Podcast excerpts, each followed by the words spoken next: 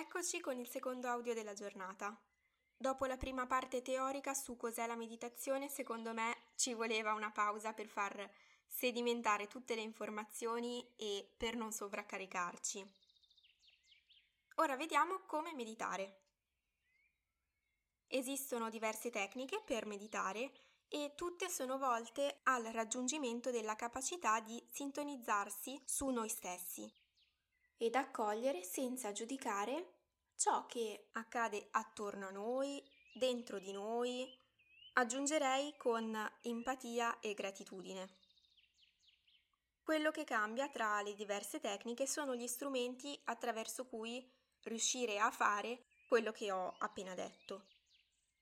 Può essere un suono per le meditazioni con i mantra o per le meditazioni con le campane, oppure delle visualizzazioni.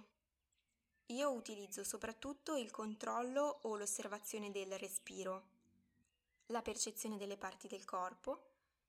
Molto spesso mi concentro anche sull'ambiente, sui suoni, sulla temperatura, sugli odori. E almeno una volta a settimana faccio delle meditazioni diverse, come la meditazione camminata e... no, non le svelo, altre che, che poi vi registrerò. Per iniziare ci sediamo nella nostra posizione comoda e se ti va chiudiamo gli occhi. Cerchiamo di concentrarci sul respiro, per esempio, e ad un certo punto veniamo disturbati da un'idea, poi da un ricordo, poi da una commissione che dovremo fare e così via. Queste continue distrazioni sono dovute al fatto che la nostra mente è abituata a passare da un pensiero all'altro, facendoci anche provare delle emozioni che possono essere positive o negative. Al corso per diventare insegnante di mindfulness ho imparato questo concetto attraverso una similitudine efficace. La nostra mente è come una scimmietta che continua a saltare da una parte all'altra e non la puoi bloccare. Mentre decidiamo di concentrarci sul corpo o sul respiro, lei va avanti e indietro tra futuro e passato. Credo che sia una similitudine usata spesso perché l'ho sentita e letta varie volte e in inglese questo stato della mente viene chiamato monkey mind. Con la meditazione si può rallentare il movimento della scimmietta perché osservandola si può capire come fa a spostarsi. Ma ovviamente questo richiede tempo e costanza. È normale perdere la concentrazione, la mente ha semplicemente bisogno di essere allenata a rimanere focalizzata su qualcosa per un periodo di tempo prolungato.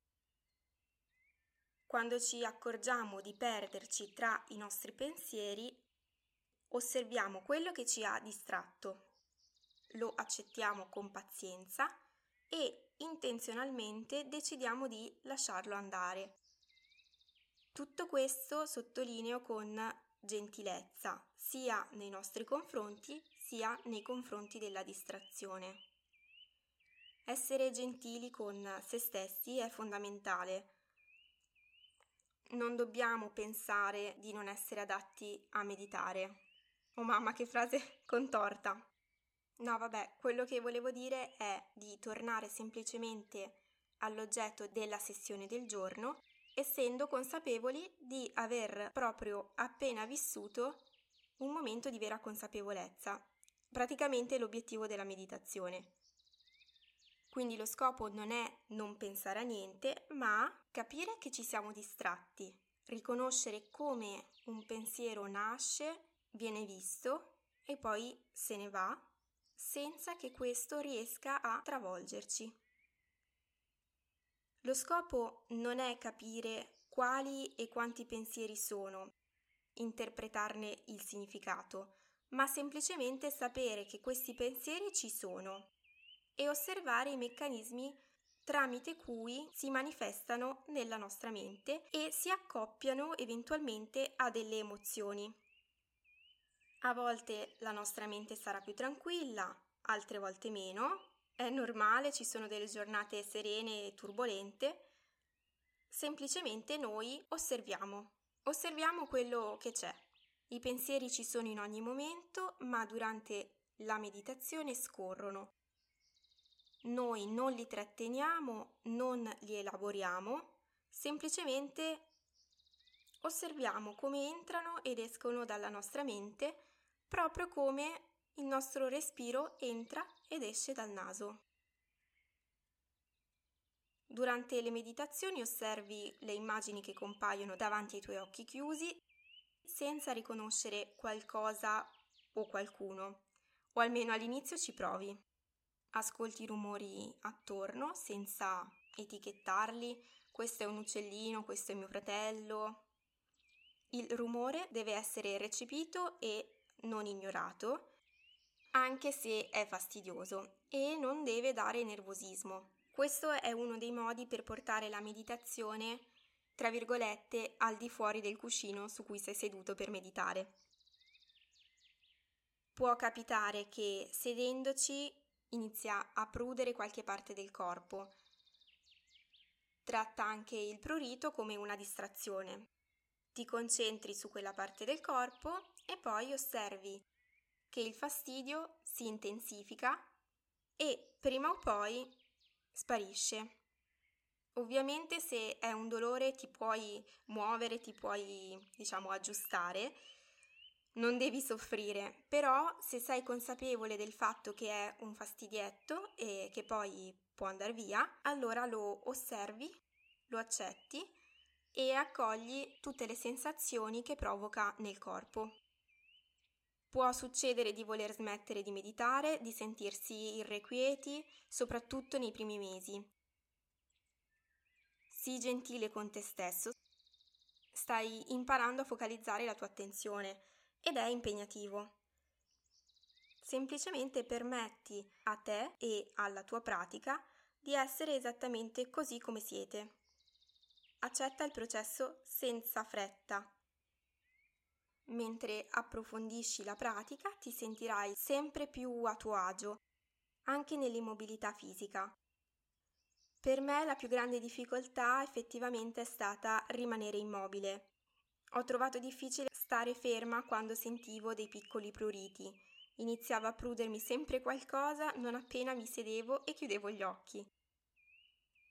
Con il tempo sono riuscita a gestire questi piccoli fastidi e a trovare sempre meno distrazioni che mi allontanavano dallo stato di concentrazione. Passiamo ora a quando e dove meditare. È importante scegliere un momento della giornata e un posto che ci risultano essere comodi, perché per vedere dei benefici effettivi della nostra pratica dovremmo meditare almeno sei giorni su sette. Il primo suggerimento degli esperti è quello di trovare un intervallo di tempo nella giornata in cui sai di essere concentrato e in cui sai di avere tempo. Ritengono che la mattina sia il momento migliore per facilitare lo stato di concentrazione e per regalarsi un ottimo risveglio. Un altro consiglio che si sente spesso è quello di praticare sempre alla stessa ora. Io inizialmente avevo scelto di alzarmi prima alla mattina, ma non mi sono trovata bene. Mi sentivo di fretta, non riuscivo a concentrarmi perché iniziavo a pensare a cosa avrei dovuto fare dopo, quindi ho scelto di ritagliarmi un po' di tempo prima di pranzo se ero a casa o nel pomeriggio appena tornata dall'università per staccare dalla parte della giornata che avevo appena concluso e focalizzarmi sullo studio dopo il viaggio in treno. Non ho seguito le linee guida, ma sono riuscita ad essere costante comunque perché ho adattato il momento della pratica ai miei impegni. Adesso pratico qualche minuto alla mattina e faccio una sessione un po' più lunga dopo pranzo, prima di iniziare a studiare. Non ho mai provato la sera perché mi sento stanca e non vedo l'ora di andare a dormire. Il secondo consiglio riguarda il luogo. Io partirei da una stanza tranquilla, con una porta che può essere chiusa, e non andrei subito in un parco o in altri posti che frequenteresti proprio solo per la pratica, perché poi diventa una scusa per non meditare e poi comunque nei posti all'aperto potresti essere disturbata. Ricordati di avvisare chi abita con te di non disturbarti nei minuti a seguire, così ti senti più tranquillo. Adesso veniamo al motivo per iniziare e proseguire questo percorso. Troverai tanti articoli scientifici sui benefici della meditazione e diverse testimonianze. Secondo me è importante leggerli perché danno la motivazione per non abbandonare, soprattutto i primi mesi, e poi sapere quali attività mentali la mindfulness sembrerebbe migliorare, contrastare oppure anche non avere una forte correlazione può aiutarti a riflettere sul tuo percorso. Proprio per questo ti consiglierei di tenere un diario dove scrivi le sensazioni dopo la sessione di meditazione, per vedere se nel tempo cambia qualcosa. Potrebbe essere utile anche scrivere se ti accorgi di eventuali cambiamenti nella quotidianità. Per esempio, potresti accorgerti di nuovi particolari che non avevi mai notato in un luogo che in realtà frequenti spesso. Ecco, questo è un esempio di quello che significa vivere in modo più consapevole e in modo più pieno nel presente. Oppure potresti accorgerti di avere un pregiudizio su qualcosa e poi vedere se hai il coraggio di lasciarlo andare. Tieni questo diario come una raccolta sincera. Non sarai giudicato da nessuno, nessuno lo deve leggere, sei solamente tu che raccogli le tue esperienze e che poi con il passare del tempo puoi tornare a rileggere e vedere appunto se è cambiato qualcosa in te. Alcuni dei benefici della pratica della mindfulness investigati con delle ricerche scientifiche sono, come ho anticipato prima, l'aumento dell'attenzione sul presente. Aumenta anche un atteggiamento di accettazione, che non è da confondere con la rassegnazione. Aumenta quindi la capacità di affrontare una situazione negativa, senza sentirsi vittima. Diminuisce l'impulsività e si interrompono alcune risposte automatiche che in alcune situazioni possono essere dannose.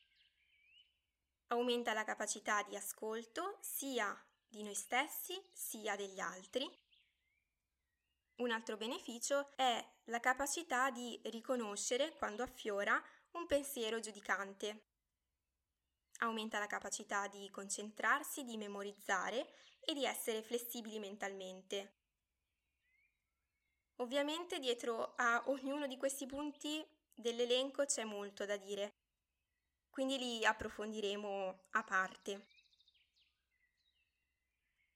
Vorrei ricordare però che la meditazione non è per forza adatta a tutti, solo perché va di moda o le persone che la praticano sembrano vivere serenamente senza problemi, nella felicità. Non mi sento di affermare che la meditazione sia la soluzione per tutti i problemi. In più, per vedere dei risultati veri, bisogna essere costanti per mesi. Detto questo, ti racconto qualcosa di quello che ho visto su di me. Io pratico da quasi quattro anni e in questo arco di tempo, come tutte le persone, ho vissuto diverse esperienze e ho avuto il piacere di fare molte conoscenze. Quindi sicuramente non tutti i cambiamenti sono dovuti al solo fatto di aver introdotto la pratica meditativa. Però ho la netta sensazione che stia veramente contribuendo a formarmi. La prima cosa che mi viene in mente sono le decisioni importanti che ho preso in questi ultimi anni e che per ora si sono rivelate effettivamente buone. Non perché mentre medito mi arriva l'illuminazione, ma perché mi sono data più spazio per conoscermi meglio e perché riesco ad essere meno impulsiva rispetto a qualche anno fa. Ovviamente non sempre. Il secondo punto è la sensazione di gratitudine che accompagna le azioni basilari della giornata. Ecco, questa percezione, diciamo, è molto amplificata rispetto a prima, dall'essere grata di respirare, di essere in salute, questo anche prima della pandemia, fino a tutto quello che posso vivere in una giornata. Che ne so, accorgermi dei fiori gialli e delle margherite mentre vado alla stazione, per dire. Una scoperta abbastanza importante per me è stato il trovare piacere nell'essere in un percorso, senza focalizzarmi solamente sulla meta. Ho capito quanto è bello vivere nel presente. È una scoperta, tra virgolette, perché per alcune persone potrebbe essere già un modo di vivere, ma per me non lo era. Ero sempre proiettata nel futuro e avevo sempre fretta di raggiungere il traguardo, per andare poi a quello successivo, quindi non me lo godevo, diciamo, neanche. Certo, non nego che per me il risultato finale sia comunque importante. Infatti ho dei progetti a lungo termine come laurearmi, quindi studio tutti i giorni e la maggior parte delle azioni della mia giornata sono programmate. Ma le vivo in un altro modo rispetto a qualche anno fa, perché riesco e voglio concentrarmi proprio su quello che sto vivendo, sulla bellezza del momento presente. Ho imparato ad avere più pazienza sia nei confronti degli eventi, sia nei miei confronti. Sto imparando a rispettare i miei limiti e ad essere più flessibile e accogliente in generale. Comunque è un work in progress, diciamo. Poi potrebbe sembrare irrilevante, ma riesco a memorizzare i nomi e le informazioni delle persone che incontro. Prima, quando qualcuno mi diceva il suo nome, poteva succedere che lo dimenticassi, puff, all'istante. Mentre adesso no. Argomento concentrazione. Rimanere concentrata nello studio mi è sempre riuscito bene, anche perché sono dislessica e faccio molta fatica a leggere. Per me è impossibile leggere e pensare ad altro nel contempo. O leggo o penso. Non posso affermare di aver visto dei miglioramenti sensibili in questo ambito, ma non posso neanche escludere, uno, di non essermene accorta e due, che su altre persone non possa verificarsi un progresso in questo senso, anche perché ci sono delle ricerche che sembrano confermare il fatto che la meditazione aiuti a rimanere più concentrati, più a lungo e anche in modo più efficace. Sto ancora lavorando sull'aspetto dell'ansia, per cui ho anche introdotto delle sessioni di rilassamento che sono un po' diverse dalle sedute di meditazione. Ho una vita molto tranquilla e serena, quindi mi riferisco ad episodi di tensione di piccola entità, diciamo, come può essere un esame universitario oppure un'esposizione davanti a un pubblico.